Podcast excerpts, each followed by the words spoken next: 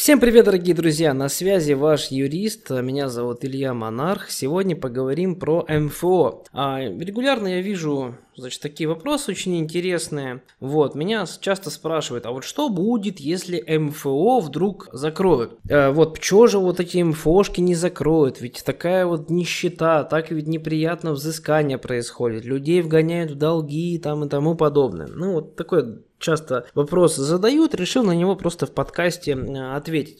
Друзья, микрофинансовая организация — это просто обычный бизнес. Это обычный бизнес, как, не знаю, ларек с шаурмой у вас за окном, любой там магазин, это все бизнес. Любой бизнес существует только если на него есть спрос. Соответственно, если бы в Российской Федерации не было бы такое нищее население, ну давайте откровенно, да, население бедное достаточно в России, не было бы такого бедного населения, то, конечно, не было бы потребности в этих микрозаймах. Вот, они бы давно просто бы все поразорялись бы и позакрывались. Но, смотрите, происходит абсолютно другая ситуация, МФО все больше и больше становится. Почему? Ну потому что сам же потребитель, сами же вот люди, которые просят там и возмущаются тем, почему МФО не закроют, чаще всего эти же люди и делают все, что нужно для того, чтобы МФО не закрывались. То есть, если у бизнеса есть клиенты, то, соответственно, бизнесу закрываться незачем. Ну вот зачем бизнесу закрываться, если есть клиенты? Конечно, незачем, да, то есть это абсолютно бессмысленное занятие. Вот,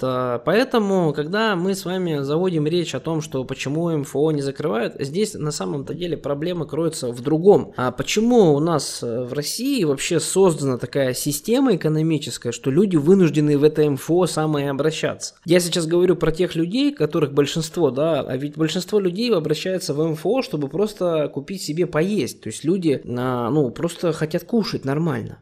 Понимаете, в чем проблема? Люди просто хотят нормально кушать, многие. Это, конечно, ужасно. Это ужасно, и с этим надо что-то делать. То есть, если бы у нас люди начали бы нормально жить, то хотя бы им хватало на то, чтобы нормально питаться, да, и не занимать деньги, то, поверьте, МФО сами бы давно позакрывались, но у них просто клиентов бы не было. Потому что, представьте, если, например, вы хорошо зарабатываете, ну, например, 1000, там, не знаю, 150 у вас зарплата, да, это не супер большие деньги, я вам скажу, но все же это достойные деньги для России, особенно в регионе там, да, да и в Москве, в общем-то, можно на эти деньги спокойно жить, и копить, и все что угодно делать, то пошли бы вы в МФО? Ну, конечно, нет. Конечно, нет. Зачем вам идти в МФО, а брать под эти чудовищные проценты деньги, если у вас нормальная заработная плата? Я считаю, что это, ну, это абсолютно очевидно, правильно? Вот, но при этом почему-то у нас вот МФОшки до сих пор существуют. Следующий момент. Ну, допустим, если все-таки МФО у нас позакрывают. Ну, давайте вот так, да, там правительство завтра возьмет, закроет там все МФО. Что будет, друзья? Как вы думаете, что будет?